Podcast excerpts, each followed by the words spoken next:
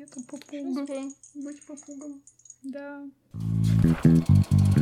Всем привет! С вами подкаст по мотивам. Спор о том, что лучше, первоисточник или экранизация, вечен. Разберемся в этом вопросе с помощью диалога одной насмотренной кинозрительницы и одной начитанной книголюбительницы. Меня зовут Аня Задонского, я смотрю кино. Меня зовут Ира Торова, я читаю книги. Вместе мы ведем паблик «Все», делаем мультифандомные настолки, а в этом подкасте помогаем вам выбирать между вашими любимыми книгами и вашими любимыми фильмами и пытаемся ответить на вопрос, лучше ли книга. Сегодня поговорим про повесть короля ужасов Стивена Кинга «Труп» и про экранизацию 1986 года под названием «Останься со мной». Да. В качестве эпиграфа к этому замечательному произведению я бы хотела зачитать отрывочек из разговора двух друзей, героев этого произведения, Именно друзья хватают меня за ноги, не давая выплыть. Спасти же их уже нельзя, можно только вместе с ними пойти ко дну. Ты тоже пойдешь с ними ко дну, Горди, если не стряхнешь себя этот груз. Очень... У меня вообще не бьется то, что ты прочитала с эмоциями от фильма. Да, я знаю. Я выбрала именно эту цитату, потому что она, несмотря на ее печальность, отображает главную мысль книги. Потому что я в итоге после прочтения пришла к выводу, что книга не совсем настолько о дружбе, насколько мне бы хотелось. Она скорее наоборот о том, как ты должен найти в себе иногда силы, чтобы со своими друзьями расстаться. Вообще у меня нет такой эмоции, наоборот. Да, я знаю, я не с первого прочтения пришла к такой мысли. О чем же это произведение? Оно о четырех подростках, которые случайно узнают, что в лесу неподалеку от их города лежит труп недавно пропавшего мальчика. Они его идут искать, чтобы увидеть своими глазами и чтобы стать героями, которые обнаружат это тело, и по пути встретят много приключений, разных испытаний и немножко вернуться повзрослевшими после этого путешествия. Расскажу свою историю о том, как я с этим произведением познакомилась. Это часть сборника «Четыре сезона», но мне дал эту книжку папа, и в русском издании 93 -го года она шла вместе с романом Стивена Кинга «Худеющий». Удивительно. Книги Стивена Кинга. Да, на тот момент, похоже, сборник «Четыре сезона» еще не вышел, и я тогда под таким впечатлением осталась конкретно от этой повести. То есть я даже от «Худеющего» так не охренела, как от трупа. Я тогда еще не читала оно, поэтому не думала, что Кинг настолько классно знает подростков и настолько их интересно может описать, так что ты прям всех этих героев любишь и веришь в них. Кинг нечто похожее проделывает и с женщинами, например, то есть когда он пишет от лица женщины в Кэрри, в Мареновой Розе, в истории Лизи, ты чувствуешь, как будто Кинг — это женщина. Как он может настолько круто знать какие-то мелочи? Это Квин. Да, да, да. Я люблю Кинга, честно признаюсь, и труп не шедевр, наверное, но мне кажется, с ним стоит ознакомиться, даже если вы вообще Кинга не любите. Мне понравилась твоя мысль по поводу того, что он это очень автобиографично все пишет, угу. и я так понимаю, что получилась такая квинтэссенция автобиографичности, потому что и Кинг писал будто про себя, и Рейнер тоже будто имел некоторая связь с персонажами, потому что у него были, в общем, похожие мотивации. Он, например, говорил, что ему очень близок персонаж Горди, потому что он сам строил свою карьеру в тени своего супер знаменитого отца-комика. Еще плюс он сам актер, поэтому он э, очень хорошо с пацанами сработался, и все вообще просто в восторге были от работы с ним. Я еще немножко скажу про Кинга. Я думаю, он не нуждается абсолютно в представлении, все его знают, его можно любить, можно не любить, но я его, честно скажу, глубоко уважаю и считаю его абсолютно гениальным графоманом. То есть... Ну, звучит, звучит прав,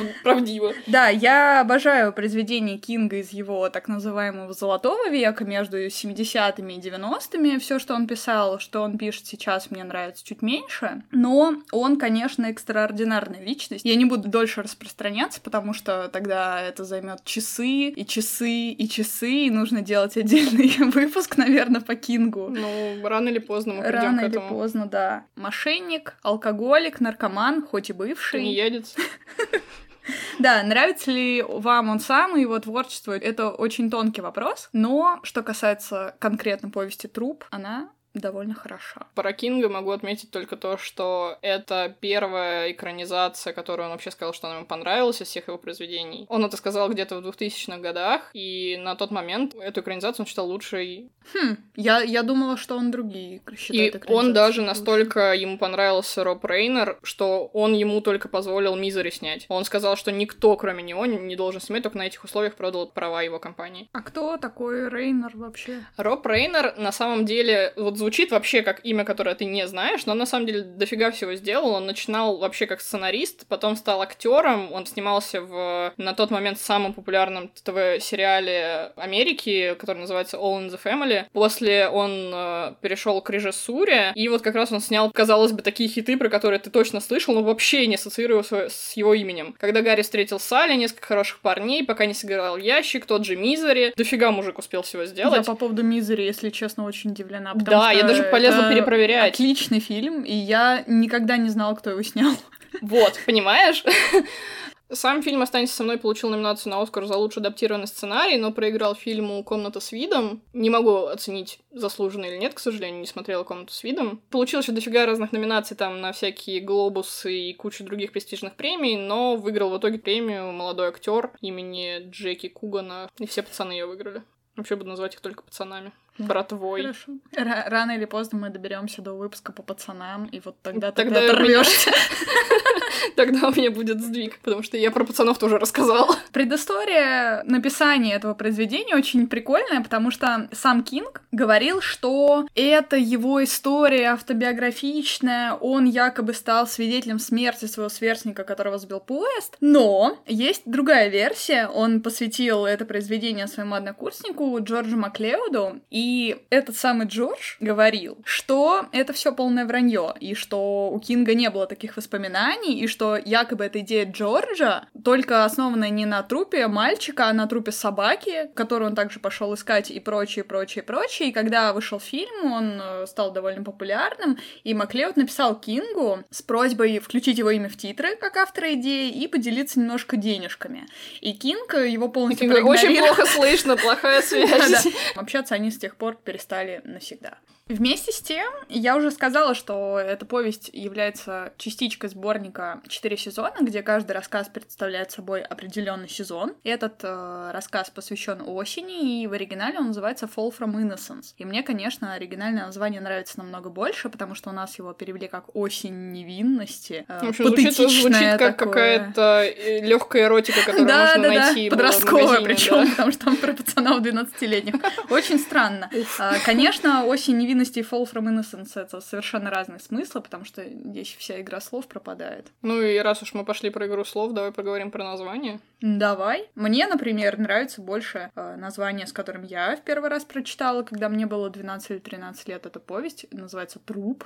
Ее у нас часто называют «Тело» в разных переводах. Ну, потому что в оригинале это все таки Бади, Бади да. да. Не и, корпс. И Columbia Pictures была очень обеспокоена этим. Как сказал сценарист, «Тело» звучит либо как порнофильм, либо mm-hmm. как фильм о бодибилдерах каких-то, либо как еще один фильм Стивена Кинга. И как бы поэтому они решили его поменять на Stand By Me. Я так понимаю, что все таки в книге была фраза, это проговорена в фильме, я ее не услышала, но я так понимаю, что они заменили это плавным переходом в финальную песню Stand By Me, которая всем нам известна, да. на которую 400 с лишним каверов записано. Фильм подарил, кстати, этой песне вторую жизнь, потому что она там сразу в чарты вообще улетела в космос и радовалась жизни. Отличная песня. Я, кстати, как раз, так как я фильм не смотрела, специально, чтобы сохранить наши беспристрастные очень невинности сохранить свою. Я не смотрела фильм, но я как раз думала, есть ли какая-то связь с этой песней. Ну вот, как выяснилось, все таки есть. Когда должна была быть сказана эта фраза, потихонечку начинает играть эта песня, ты на подсознании ловишь этот посыл. Эта сцена есть, где герой произносит ее фразу «Останься со мной, дружище», и она связана с самым экшеновым моментом книги. А пока что, я думаю, мы будем переходить к спойлерным моментам. Ну да, если это можно так назвать, э, в книге под названием «Труп». Так что, если вы еще не читали, не смотрели, то бегите, смотрите. А да, в общем, у нас у обеих за заранее такие спойлеры к нашему подкасту. У обеих впечатления хорошие, поэтому советуем и то, и другое в любом случае. Тем более, что это повесть, а значит, вы прочитаете ее очень быстро. Но более детально мы разберемся в спойлер-зоне. Начинаем.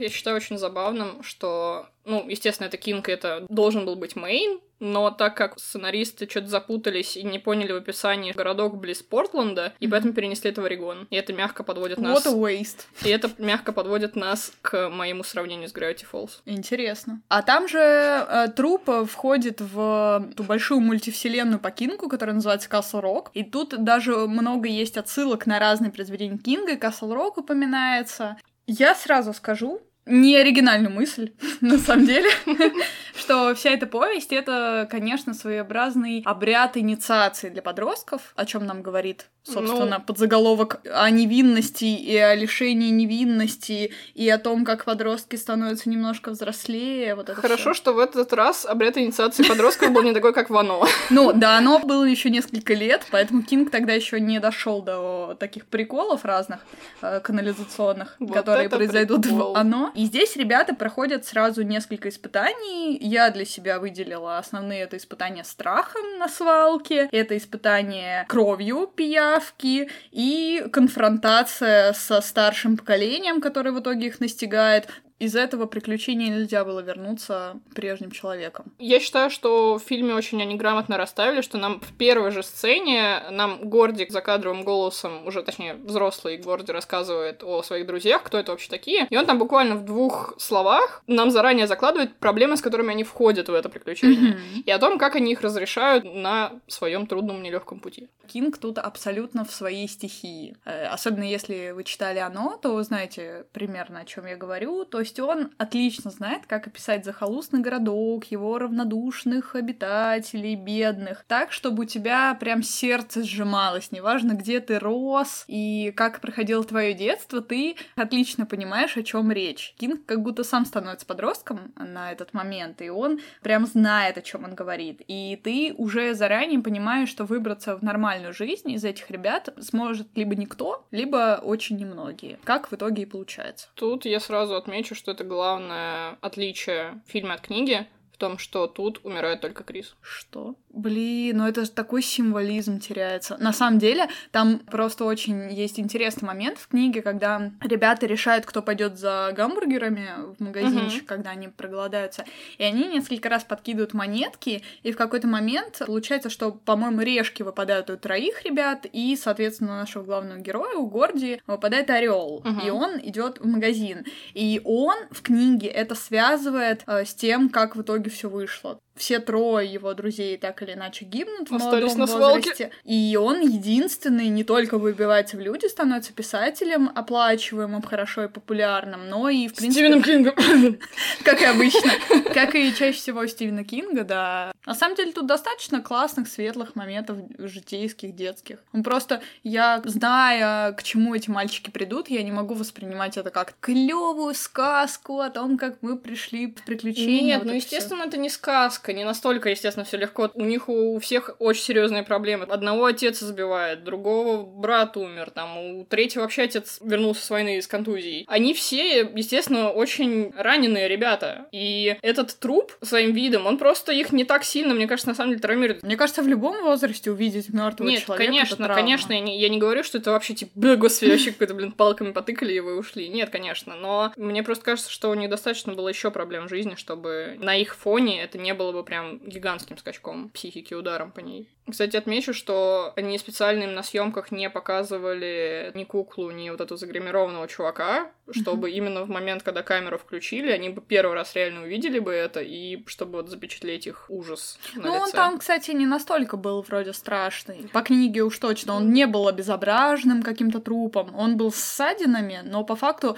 самый большой страх в том, что он просто не живой. Так а как раз в этом и заключается страх. Это эффект зловещей долины. Чем максимально этот предмет похож на человека, тем тебе страшнее. Да. Тут поэтому ощущение, что он практически живой, ему там только задышать надо, и все. Момент, который мне тоже очень нравится, но мне вообще нравится у Кинга то, что у него подростки говорят как настоящие подростки. Да. Они матерятся, шутят про мамку, шутят не смешно часто, что тоже угу. добавляет реализма, и это так круто, когда я читала в 12-13 лет, я от мата на страницах просто обалдела, я была в таком восторге. Там еще капсом, как Кинг любит. Хоть они иногда прерываются на какие-то философские взрослые мысли, ну а с другой стороны, а кто из нас в подростковом возрасте не прерывался на философские жизненные мысли, а, цитаты из бойцовского клуба, там... Не было бы пабликов все... Э, цитаты, цитаты. Джокера или Стэтхэма, да, если да, бы мы, у нас не было такого желания. Поэтому, конечно, я считаю апогеем того, как Кинг описывает детей и подростков оно, но здесь уже зачаток клуба неудачников проглядывается очень Да, четко. я тоже прям четко думала про вот последнюю экранизацию оно, где пацан из э, очень странных дел про мамаш шутил. Здесь тоже, естественно, это все есть, и очень приятно это слушать. Очень жизненно. Поговорим про героев, наверное. Давай. Начнем, конечно, не с главного героя. Я бы начала с Тедди, потому что он самый э, экстравагантный участник не то слово. этой четверки. Тедди чокнутый парнишка в огромных очках, травмированный физически и морально со всех сторон. Я не знаю, если это в фильме довольно неприятный момент. У Тедди не должно быть почти ушей. Они упоминают, что у него ожог, но оно выглядит просто красненьким. Ой, ну, но, в общем, немножко но сгладили. они в конце, естественно, да, говорят о том, что из-за его травмы и из плохого зрения его на войну не взяли, хотя он очень хотел. Здесь э, довольно подробно в книге рассказывают, что его отец прижег его плиткой угу, за какую-то да, провинность, и у него очень сильно обезображены уши, и он носит слуховой аппарат. Это абсолютно безумный пацан, мы уже упомянули отца военного, и он, кстати, очень похож на Ричи из Оно. Может быть, во многом благодаря очкам, очкам и длинным угу. волосам, но все равно он такой тоже шутник э, забавный. И он постоянно пытается доказать самому себе и всем окружающим, что он такой крутой, он очень адреналиновый, он любит бегать перед поездами, откуда-то угу. прыгать. Однажды он чуть не погиб, упав с дерева, а его спас Крис, э, ухватив его за волосы. Угу, да, не проговариваю тоже. И каждый раз кто-то из его друзей хочет его спасти спасти, и Тедди ужасно злится на них. И непонятно почему, то ли потому что они ему не дали показать, какой он крутой и бесстрашный, то ли потому что они просто не дали ему завершить то, что он начал, потому что рано или поздно он бы просто себя убил, как в итоге и получилось, ну только уже в более взрослом возрасте. Ну, а, по-моему, они проговорили, что он там до сих пор в этом городке так и остался, и все с ним нормально, и сидит он просто такой же, как и был. В книге, к сожалению, Тедди разбился в автокатастрофе по его вине, то есть он был за за рулем, он был пьян с кучей народу, и разбились они все. Ситуация Тедди с отцом нужна для противопоставления ситуации с Горди, потому что у Тедди, несмотря на то, какой жестокий его отец и вообще страшный человек, он его безумно любит, защищает перед всеми и хвастается его подвигами военными, mm-hmm. вообще очень доволен им, и поэтому, собственно говоря, и хочет пойти тоже сам на войну. Когда у Горди отец ни разу на него руку не поднял, но при этом из-за его отстраненности и фокусе на брате, который погиб, Горди гораздо меньше вообще вообще заботит, что с его отцом вообще может случиться. Да, он просто отвечает равнодушием на равнодушие. А Тедди как раз, кстати, как, наверное, часто и бывает в жизни, у родителей абьюзеров дети их просто обожают, угу. несмотря на то, что над ними издеваются и физически, и морально их уничтожают. Они вырастают совершенно травмированными людьми, и именно из-за этого их любовь к родителю, присущая каждому почти ребенку, она превращается в обожание слепое. Это, кстати, очень э, жи- это очень страшно, и это очень жизненно, потому что действительно часто можно наблюдать на примерах детей, над которыми издевались. Угу. Тедди именно такой, он прям абсолютно безумный. Как и, кстати, его батя, потому что его отец э, вернулся с войны нездоровым ну, ментально. Да. Весь город знает, что он в психушке угу. находился какое-то время. И, возможно, Тедди просто физически от него наследовал какую-то предрасположенность к ментальным заболеваниям. Вполне возможно. возможно. Да. Может быть, он из-за этого такой немножко Дёрганный, сумасшедший, да. да. Интересный персонаж, но Тедди и Верн,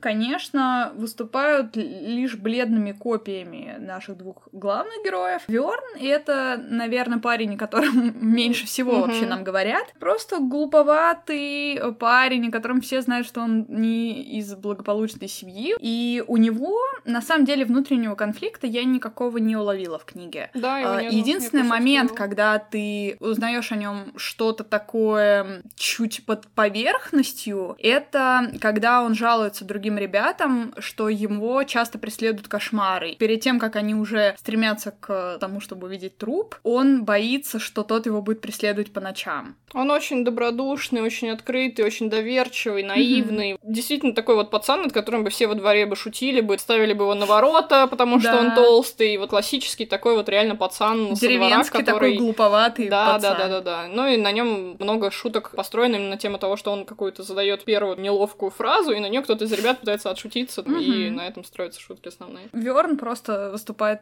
массовочкой, да. я бы сказала. Ну, я бы их вот объединила Верна и Тедди, потому что они, естественно, просто на заднем фоне по сравнению с Горди и Крисом даже да. рядом не стояли. А, несмотря на то, что повествование ведется от лица Горди, я бы все равно сказала, что главный герой, по моему мнению, это Крис, поэтому, наверное, о нем в последнюю очередь поговорим. Оставим на сладко. Да, и Горди — это писатель, он, на мой взгляд, очень схож с главным героем Биллом из «Оно», он тоже такой же довольно серьезный, не по годам парень, и тут тоже есть проблема с братом. В «Оно» у Билла умер младший брат по вине Пеннивайза, а здесь умер старший брат, разбившись в автокатастрофе. Угу. Тут семейный конфликт очень похожий, и он нежеланный ребенок, как он сам считает, и он абсолютно невидимка в семье. Особенно после смерти брата. В фильме на этом прям фокусируется, что отец молился на брата, э, он там был звездой футбола, угу. что-то там еще. Отличником. Отличником, да. естественно, там вообще все у него было на мази. И в фильме очень сильно показывают, что на самом деле, пока отец молится на брата, брат такой: Ты молодец, мне так нравятся твои рассказы, ты вообще такой крутой, тебе бейсболка, пошли на рыбалку рыбалку. В общем, у них типа прям капец какие крутые отношения. Естественно, для Горди все-таки тоже травма, что он его потерял. И на этой почве еще сильнее он начинает переживать, потому что отец ему практически в лоб говорит, что а ты что не как брат? И, естественно, в кошмаре его прям даже мучает сцена, где отец к нему поворачивается на похоронах брата и говорит, что должен был быть ты.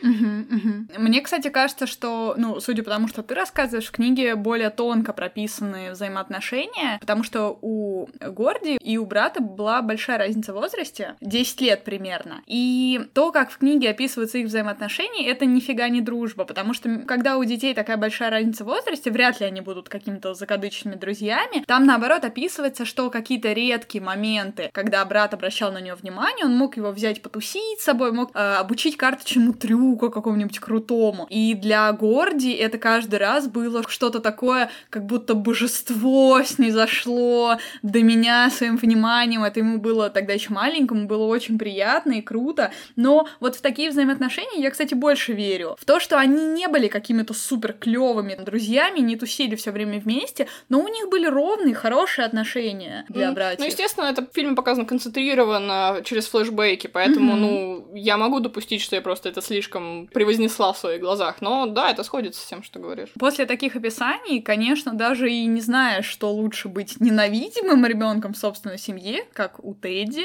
или быть абсолютно ничем, пустым местом для своих родителей. Вот это намного сильнее пробирает, на самом деле, такое равнодушие. И Горди, несмотря на то, что ему казалось бы все равно на мнение отца, он на самом деле очень сильно из-за этого страдает, очень сильно зависит от этого, и он даже хотел бы отказаться от своей мечты стать писателем, но Крис, как истинный друг mm-hmm. и вообще самый чистый душой в мире человек, его наставляет на путь истинный. Да, Крис, конечно, это любовь. Да. Я понимаю, что тут, наверное, даже интереснее Кинг сделал, что не сделал Криса главным героем, потому что ты можешь со стороны наблюдать, как он сильно вырастает за эту повесть. Казалось бы, всего несколько дней прошло, но сначала он представляется как какой-то верн, знаешь, тот же какой-то малолетний преступник, такой неблагополучный парень, из плохой семьи, у него отец алкоголик, и вся семья абсолютно маргинальная, и ты сначала не очень понимаешь, кто он такой, но потом его все сильнее сильнее, сильнее, сильнее раскрывают, и ты уже видишь, насколько он на самом деле удивительно, но вырос хорошим человеком. А тут э, в фильме, кстати, по-моему, даже прям прямым текстом проговаривается, что, дескать, все считают, что он из плохой семьи, и он сам так стал думать. Да, и то есть да. именно, да, он поддерживает такую репутацию хулигана и отщепенца какого-то, но на самом деле он, естественно, очень добрый, умный и вообще страстный, горящий душой за других, за своих друзей, особенно человек. Да, и это, кстати, классно, что Горди мимоходом как будто упоминает, то есть он просто рассказывает про Криса, и тут же такой, ой, а знаете, вот Крис был единственным человеком, которого я знал, который мог так успокаивать людей. Угу. Когда у Тедди случается истерика, в какой-то да. момент он сидит и рыдает, именно Крис первым подходит ему на помощь и успокаивает его, и он таким во всем был, настолько действительно чистой души человек. Он такой прям очень активный миротворец, который, чтобы всех поддержать, на всех распылиться, и я думаю, что, мне кажется, именно поэтому сфокусировали, что именно он умер в фильме. А потому что это самое большое потрясение было. То есть о двух других ребятах ты и так знаешь, что то, какие они, не доведут их до добра. Это, вот знаешь, Крис... это такой... Это герой из песни Арии «Беспечный ангел»,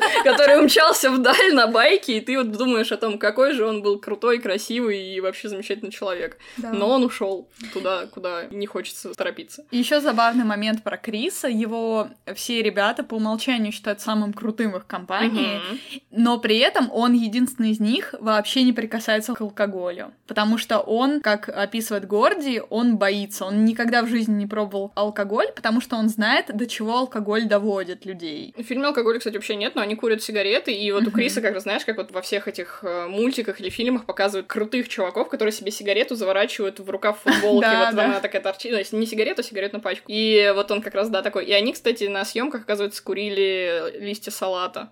И чем это помогло? Ну, типа, чтобы не... Потому что Рейнер очень большой противник табака, и он поэтому и заставил а, курить э, салат. Но при этом забавно, во время съемок, где там рядом шла какая-то ярмарка, и они там накупили, короче, себе печенье, которые оказались наркотиками, и пацанов размазывало просто в край.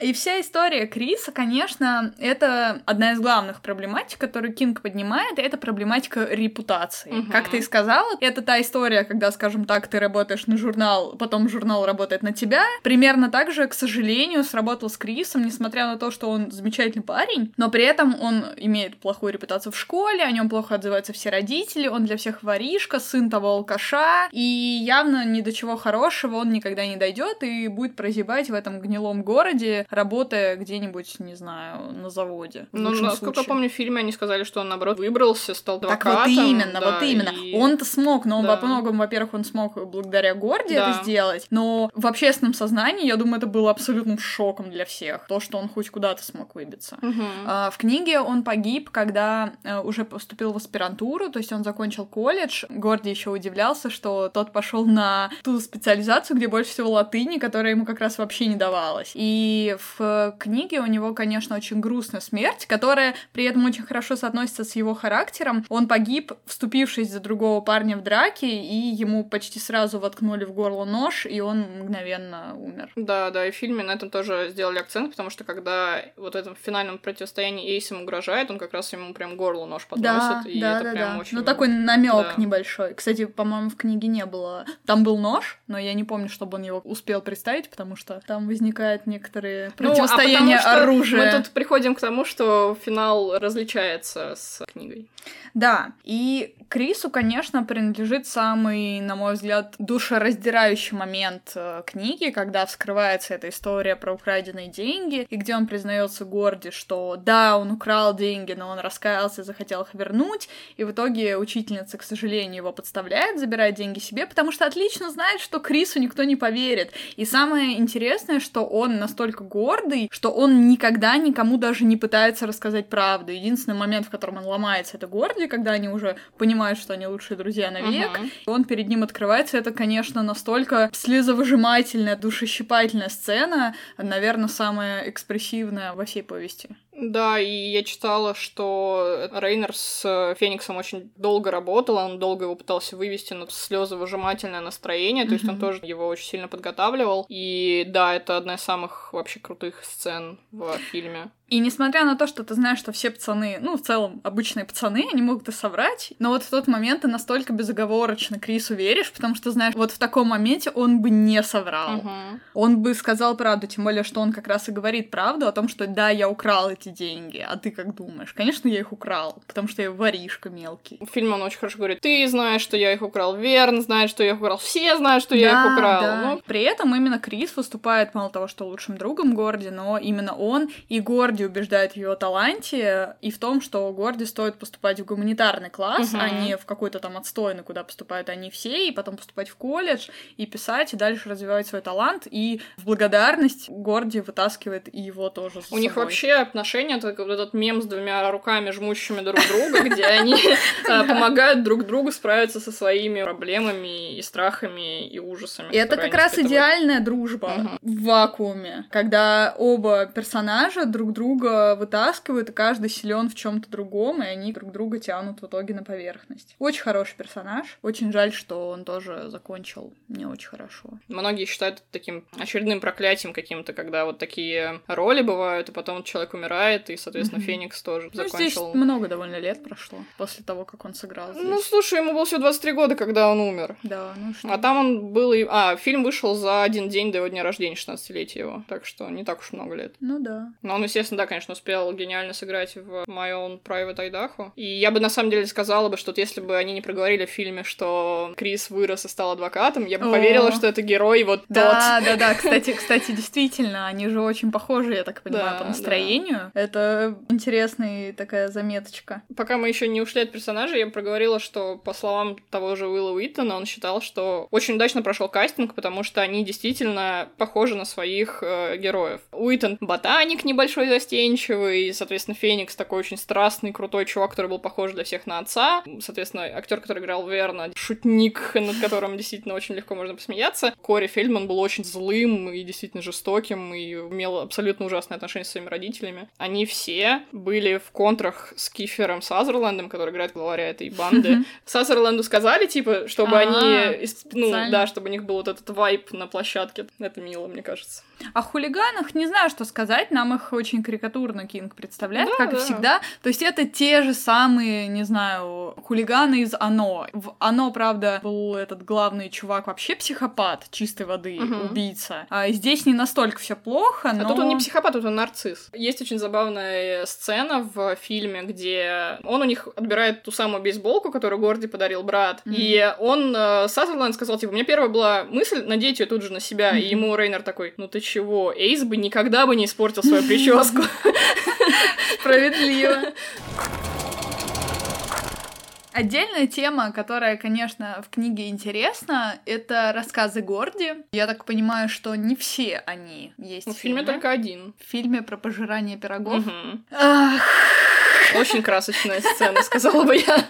Да, да, да. Может быть и хорошо, что они в фильме убрали первый рассказ, потому что он просто позволяет нам чуть-чуть поглубже заглянуть во внутренний мир Гордия. А я так понимаю, что в фильме и так его раскрыли угу. довольно хорошо. В книжке первый рассказ это Стат Сити. Он про парня, который живет со своими родителями, но он уже достаточно взрослый, в принципе, чтобы работать и от них съехать. Его э, все зовут Чика, потому что он всегда такой весь в ботинках с острыми носами, с черными, с черными волосами, зачесанными бриолином, вот такой вот весь модный мужик. Там тоже поднимается проблематика смерти брата, потому что у Чика тоже брат погиб. Чуть-чуть более даже драматичных обстоятельствах. Он работал на гонках, где-то на гоночной трассе, и в него врезалась гоночная тачка, и он тут же взорвался вместе с ними, со всеми. Интересно в этом рассказе что? Что у Чика родители, ну то есть его родной отец и мачеха в рассказе, они наоборот очень горячие люди, то есть они его не любят искренне, и это довольно прикольно, потому что у самого-то Горди такого как раз в семье uh-huh. не было, у него очень холодные, отстраненные родители, а здесь наоборот, они за ужином, они, они кидаются в него чем-то, там кидают в него какую-то банку с горчицей, когда он их расстраивает в очередной раз. Интересно контраст создает, uh-huh. то есть у нас есть контраст не только семья Тедди, например, но и воображаемая семья из разума Горди, где чувак тоже очень расстроен смертью брата, которого он обожал. И когда он по ночам представляет себе этот труп брата, который то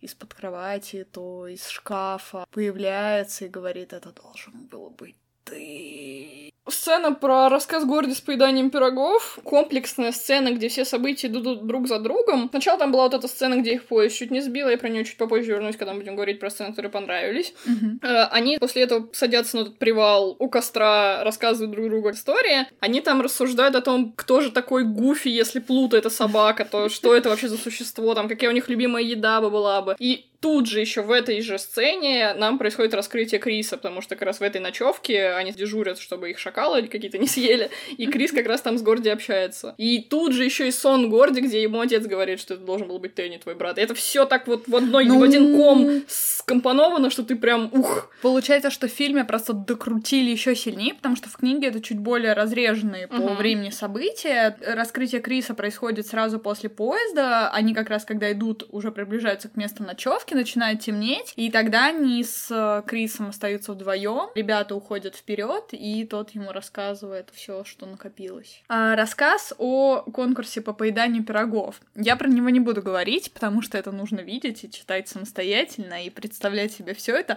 Но я хочу сказать, что я, когда читала, естественно, еще не было Гриффинов,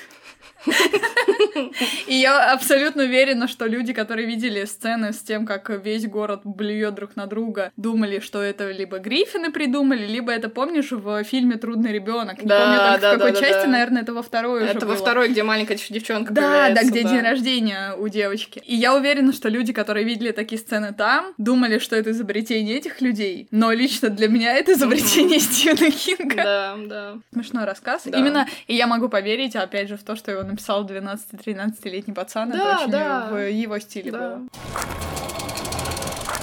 Переходим к сценам, которые понравились. Да, что тебе понравилось больше всего? Я вот сейчас сидела и думала, что вот вначале я сказала, да ну так, фильм, конечно, не, не на десяточку, мне понравилось, конечно, но сейчас это я рассказываю и понимаю, что мне понравилась каждая, блин, сцена. И вообще они все так взаимосвязаны, действительно одна из другой как-то вытекает, что хочется проговорить сразу про все. Я расскажу про самую культовую сцену, где они убегают от поезда ребята тупые. Потому что Горди хоть и пытается как-то показать, что он пытался проверить, дергая за рельсы, идет поезд или нет, но, в общем, все равно, естественно, это казалось жуткой неожиданностью для них. И бедный Верн, который, естественно, боялся ползти, э, хоть какой-то лишний шаг сделать, он медленно полз, и пока Крис с Тедди уже успели убежать, Горди шел как-то ковылял за Верном, пытаясь его как-то обойти, но, естественно, не получаясь. И, в общем, ребята оказываются на пути поезда, который уже прям вовсю им бибикает, типа, чу-чу... Мазерфакер. Да-да-да, как майор Пейн. И, в общем, забавно, что они это все снимали через какой-то безумный, супер странный длиннофокусный объектив, который в итоге сжал кадр так, что было ощущение, что поезд прямо за ними, но он, естественно, на другом конце этой эстакады был. И в момент, когда падали уже ребята, там использовались женщины, дублерши с жутко постриженными волосами были, и это снимали всю неделю, и еще тут же на них орал Рейнер, чтобы они выглядели испуганными, потому что, естественно, им не было страшно, потому что поезда реального за ними не было. В этой сцене прям видна вся вот эта работа, которую туда вложили, и что для 86 -го года сделать такой как будто бы спецэффект. Я вообще сначала думала, что они наложили картинку, но нет, вот они, оказывается, это все иллюзии оптически сделали, мне очень понравилось. Мне понравилась больше всего сцена с оленем, конечно же, да, но я нежная. не могу объяснить почему. Она настолько рандомная и при этом настолько интимная, что я не могу сформулировать, почему конкретно она особенная. А вот именно из-за этой интимности. Да. В фильме даже Горди не рассказал друзьям о том, что да, он да, увидел, он это потому что себя это настолько да, для себя момент был. Плюс этот момент э, следует перед чередой кровавых эпизодов угу. разнообразных. Как сам Горди признается, он потом в какие-то тяжелые жизненные моменты, грустные, он всегда этого оленя представлял. Это, короче, его патронус. У меня знаешь, чем была ассоциация? Помнишь в трех билбордах, когда она там то ли убиралась, то ли еще что-то, к ней тоже пришел олень, и она думала, что это как раз ее дочь. Да. И вот мне тоже кажется, что он думал, что это его брат. Или, может быть, парень, который избитый. Он, скорее скорее всего, и в тот момент и отпустил вот этот момент со смертью брата. Узел уже настолько был близок к тому, чтобы развязаться в душе, что вот этот олень был ему толчком дополнительным. И это самый чистый просто момент угу, книги, да. которая наполнена разными неприятными событиями на самом-то деле. Про пиявок. Это, это важно. Это важно. Ну, в общем, кроме того, что сама сцена, естественно, забавная и автобиографичная для Кинга, забавно было в том, что съемочная группа очень боялась за ребят, не хотела, чтобы они в какой-то левый пруд в лесу прыгали, и сделали рукотворный пруд. О, ничего Но пока они добрались до съемочного дня, когда пришлось это снимать, он уже простоял в лесу летом три месяца. И что там в итоге было, никто не знает. Ну, в общем, да, они очень прикольно сделали с этими пиявками эту кровавую сцену, с тем, как их в итоге из них всю кровь выпили бедные несчастные маленькие пиявки. Ну, как маленькие, блин, там такие пиявки. Момент с пиявками, он, опять же, он, кстати, очень, э, мне кажется, похож на момент в «Оно», когда, помнишь, у героини вот этот момент с взрывающимся шариком угу. кровавым и с менструацией, и все это сплетается в одно, и вот э, момент с пиявкой, он очень схож, потому что в книге, когда Горди находит ту самую, так сказать, стратегическую пиявку... Стратегическую закладку. Стратегическую пиявку у себя в трусах. Кстати, в книге они были совсем голые, и поэтому, когда он предлагает кому-то из друзей снять у себя пиявку, все, естественно, брезгуют, не хотят его трогать, и он в итоге прикасается к ней сам, и она лопается фонтаном крови прямо у него в руках. Фу непонятно, неосязаемо криповый момент. В пиявках-то ничего страшного нет, но он почему-то такой вот э, извращенный. Пиявки, пиявочки. Мы с тобой, знаешь, про какую сцену не приговорили? Про собаку на свалке. О, да, кстати, точно. Но здесь еще просто настолько милая была эта собака, про которую ходили городские байки и легенды о том, что это вообще Годзилла, которая откусит вам все, что только может. Мне кажется, это надо упомянуть. Это очень классный момент. Мне нравится, что это преподается Кингом как урок о развеивании мифов, скажем так. То есть мы столько знаем про эту собаку, что это какой-то невероятный цербер, который разжижает металл своей слюной, что это помесь всех возможных бойцовых пород, что он вообще не выходит из своей будки без какого-то страшного намордника металлического. И в итоге мы видим собаку. Мне, кстати, Просто кажется... маленькую собаку дворняжечку. Мне кажется, что это еще такая, знаешь, метафора про то, что когда мы вырастаем, нам все, что было в детстве, кажется гораздо мельче. Да. И вот тут вот то же самое, первая ступенька на пути к взрослению ребят. Смотритель свалки, который там работал, так нежно относится к этой собаке. Меня это так расстроило, потому что пацаны с ним так плохо обошлись, они там в итоге с ним жутко же поругались, и Тедди чуть ли не в драку с ним полез. Кстати, поэтому в целом очень не хотелось даже думать о своего персонажа Тедди, потому что он действительно неприятный пацан. По большому счету он только проблемы всем создает. Да, да. Всю эту историю. Он, конечно, очень травмированный, несчастный парень, но мы подходим к тому выводу, который лично я для себя сделала. На мой взгляд, базовый рубеж взросления для Криса и Горди не в том, что они увидели в первый раз мертвого человека, и не в том, какие они прошли испытания, а в том, что они сбросили у себя с плеч груз друзей, которые тянули их на дно, как я и говорила. То есть вот, на мой взгляд,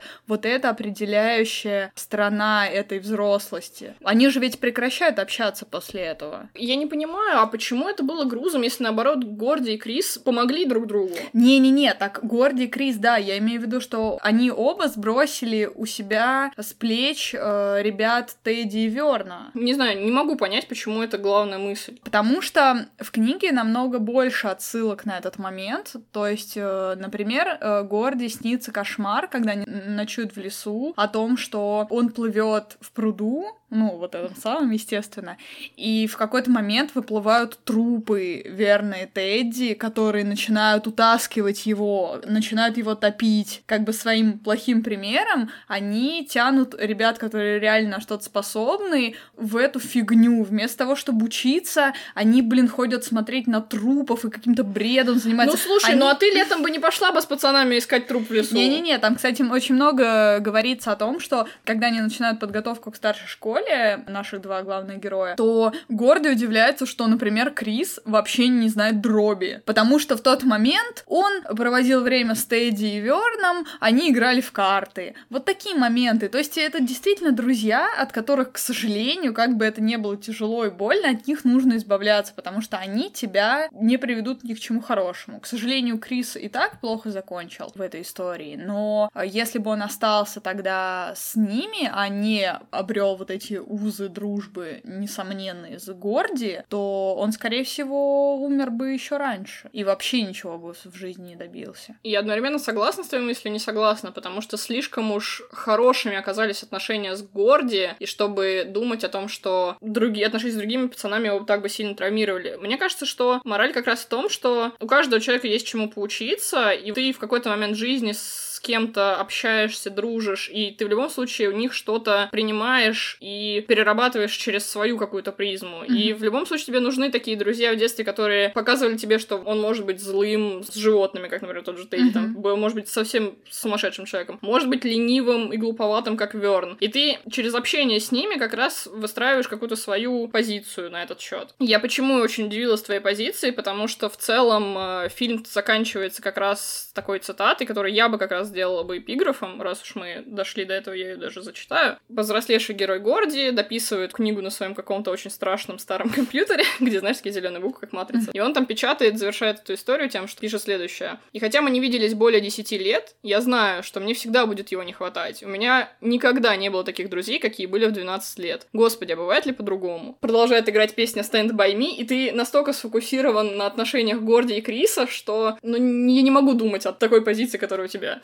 Вот именно, мне кажется, ключевая эта фраза именно в том, что они были в 12 лет. Так я и говорю. Горди и Крис настолько интересные, взрослые, крутые персонажи, что представить, что они во взрослом возрасте дружили бы с Тедди, с Верном, я не могу. Они все равно откололись бы в какой-то момент, потому что у них абсолютно разные интересы. Как выяснилось, они, собственно, после этого похода довольно быстро перестали быть друзьями. Такой связи, как у этих двоих, у них никогда бы не было. Я скорее о том, что ты как будто фокусируешься именно на том, что вот эти были плохие люди, их надо откинуть, а я наоборот, знаешь, из паблика Джокера uh-huh. цитаты «Улыбнись, потому что это было». Вот это, короче, у меня такая нет, светлая мораль. Я же имею в виду не то, что они плохие люди, это значит, что с ними не нужно общаться. Это значит, что ты можешь от них получить все, что тебе нужно, и отбросить их, и пойти дальше. Потому что ты понимаешь в какой-то момент, что они дальше уже не пойдут. И мне кажется, что вот именно осознание этого и осознание того, что Горди с Крисом будут лучшими друзьями навек, когда Горди понял, что все, вот с этого момента мы лучшие друзья, и никак иначе быть не может. И с этого момента они отделяются от тех ребят, потому что понимают, что вот их двоих, может быть, ждет что-то больше, а тех двоих Ну, тут еще стоит отметить, что они же в финальной как раз самой страшной сцене откололись от них, да, и на Тедди с да, Верном да, сбежали. Да, да, да. Ну, в общем, в итоге мы с тобой сошлись во мнениях. Да, ну, в целом, да, просто... Чуть с окраской разной. Я это вижу немножко по-другому. Вообще, мы, блин, так погрузились в такую дарковость, что на Вообще самом... про финал забыли, я бы сказала. На самом-то деле, на самом-то деле общая атмосфера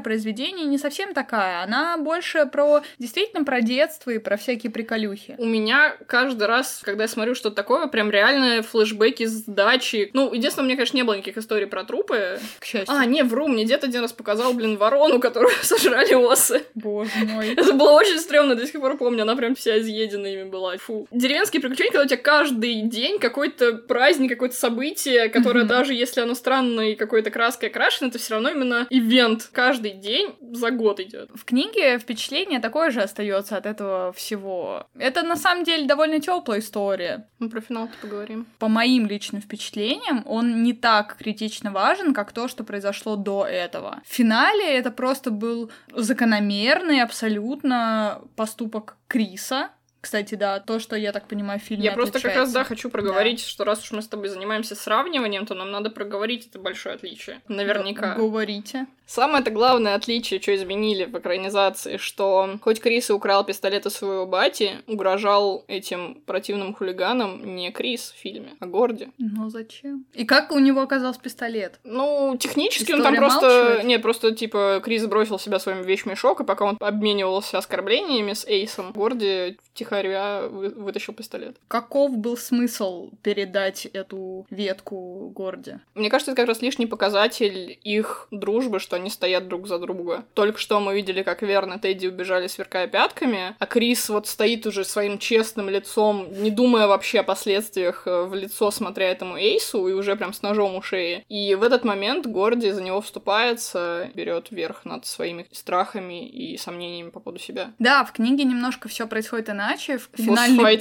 Босс-файт а, с Тузом происходит по-другому. Крис ворует пистолет у своего бати, и когда к ним только подходит хулиган, он тут же вытаскивает этот пистолет и говорит, сейчас подстреляю вам, ребят, все, что плохо лежит, все, что я увижу. Горди здесь остается с ним, но он ему помогает лишь словесно, то есть он их там тоже всех начинает посылать по матери. А, естественно, все ребята просто обалдевают от этого, после этого начинается град, и из-за этого Тедди и Верн убегают. То есть они убегают не от страха. Я могу поверить, что они убежали в основном потому, что начался сильный град. И они думали, что побегут все. Я хочу верить в то, что они не настолько трусы, чтобы убежать, когда у твоего друга, блин, пистолет вообще-то. Они убежали до того, как пистолет э, был вытащен, но хотя они знали про его присутствие, нам показали их лишний раз, подчеркнули, что они более трусливые, чем Трусишки. их друзья. Но, знаешь, я думаю, если бы в книге пистолет бы держал Горди и говорил все эти интересные вещи, то я, наверное, не так сильно полюбила бы персонажа Криса, потому что это была жирная точка в моей любви к нему.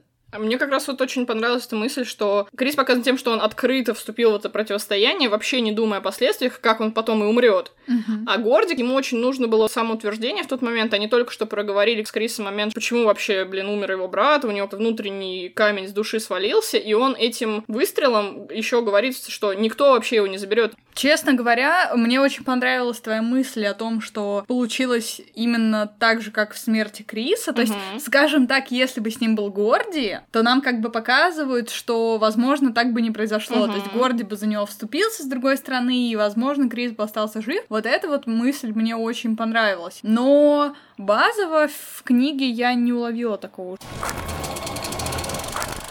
Мне, конечно, атмосфера очень напомнила несколько вещей. Во-первых, это, естественно, оно. И мне кажется, что повесть труп очень подойдет людям, которые в целом не очень любят Кинга, потому что в оно, во-первых, это огромная книга, во-вторых, там много мистики, которую не очень э, все любят. Если вы не любите Кинга, то я бы порекомендовала попробовать прочитать труп. Может быть, что-то для себя найдете. Это, конечно, и последняя особенно экранизация э, Мускетти и книга оно. Но при этом мне лично очень напомнило еще, знаешь что, середина 90-х фильм. Да, согласна. Именно атмосферой детства и лето. Да, да, да. Ну вот Ух. я думала из такого нестандартного, что, естественно, кроме оно и очень странных дел, это арахисовый сокол. У, да, Тоже лето, такое дружба, жвачка. Мне Сейчас захотелось... бы в деревне. Мне захотелось не только в деревню, но еще пересмотреть фильм середины 90-х. Да, да, Джона Хилл, конечно, гениальный. Очень, очень рекомендую, если вам не хватает немножко э, детского такого настроения. Ну и, кстати, раз мы упомянули все таки очень странные дела, которые, естественно, будут в категории на что похоже, они, оказывается, даже на прослушивании использовали фразы из э, «Останься со мной» Зачитывали сцены. Там атмосфера действительно очень похожа. И, и у них там целая серия была с отсылками на этот фильм, когда они по путям идут во втором сезоне. Но при этом всем труп конечно, был только зачатком того, что Кинг уже родил в оно. Четыре года разница между выпусками книги. Очень много референсов можно найти. Что, будем итоги подводить? Да, пора. Ну что ж, мне, конечно, очень нравится, как Кинг прописывает персонажа. Это одна из его самых сильных сторон. И здесь он, конечно, как и обычно, делает это абсолютно блестяще. И атмосфера мне тоже очень зашла. Это не очень напряжная, но есть над чем размышлять после прочтения. Атмосфера летняя, детская, захолустная немножечко. Это был очень тяжелый взгляд, Ира. Захолустный. Это таков мой захолустный взгляд. Ну, у меня абсолютно вообще радость от этого фильма. Я сейчас после рассказа про него поняла, что он мне понравился гораздо больше, чем я думала на первый взгляд. Оба просмотра мне подарили безумные приятные ощущения, будто действительно вернулась в лето, в деревню. Ты вспоминаешь о том, какими вот эти все маленькие приключения казались крупными, масштабными в детстве, mm-hmm. и все, что у тебя остается. Ты вспоминаешь каких-то старых друзей, с которыми уже не общаетесь. Я вообще не удивлюсь, если кто-нибудь из моих друзей закончил, как эти чуваки. Есть, есть такой шанс, да, особенно где-нибудь в деревне. Вполне Главное не оказаться этим чуваком, который закончил где-нибудь в деревне. Мораль сей басни. Но при всем том, что мне понравилась повесть, мне она, честно скажу, при прочтении первом в подростковом возрасте больше зашла. Ни одно из лучших, ни одно из любимых моих произведений Кинга. Так что ок, но не то, что прям вау. Я бы тогда забрала победу сегодня фильму. Да. Я вообще думала, у нас ничья будет, типа, обеим просто понравилось. Ну, нет, нет, нет. Но... А, сегодня победила Анна. Наконец-то. Мы, кстати, да, мы посчитали, как обещали в прошлый раз, счет. Учитывая, что за сериал «Отыграть назад» мы поставили обе по 0 баллов, у нас было 3-3. Но сегодня, наконец-то, экранизации забрали свою заслуженную победу, и у нас счет 4-3. Интересно, что будет дальше. И на этом выводе для меня неутешительным. Мы прощаемся с вами. Можете нас послушать везде, вообще везде. На Яндексе, на Apple, на Кастбоксе и ВКонтакте. И везде, везде, везде. Google да, везде, подкаста, что угодно. Везде ищите по мотивам и наш э, клевый логотип. Везде подписывайтесь, ставьте все, что можете. Все да. руки вверх, пальцы, не знаю, ноги, пиявки, что угодно Звезды. кидайте в нас. Да. И... и на Телеграм подпишитесь обязательно. Да, я только хотела сказать, что в Телеграме мы постим не только анонсы, но и рецензии на всякие ну, книги. Ну, как мы. Я бы сказала, что я ленюсь, но Ирина пишет исправно. Так что, если вы вообще заинтересованы в литературе человек, а я надеюсь, раз вы это слушаете, то вам, возможно, будет интересно почитать, что я вообще читаю в свободное время в рамках, так скажем, не по мотивам. Внеклассное чтение. Да. На этом мы с вами прощаемся. Спасибо большое за прослушивание. И слушайте еще. Еще. Ты должна была сказать еще, ну что такое? Всем пока, спасибо. Всем пока.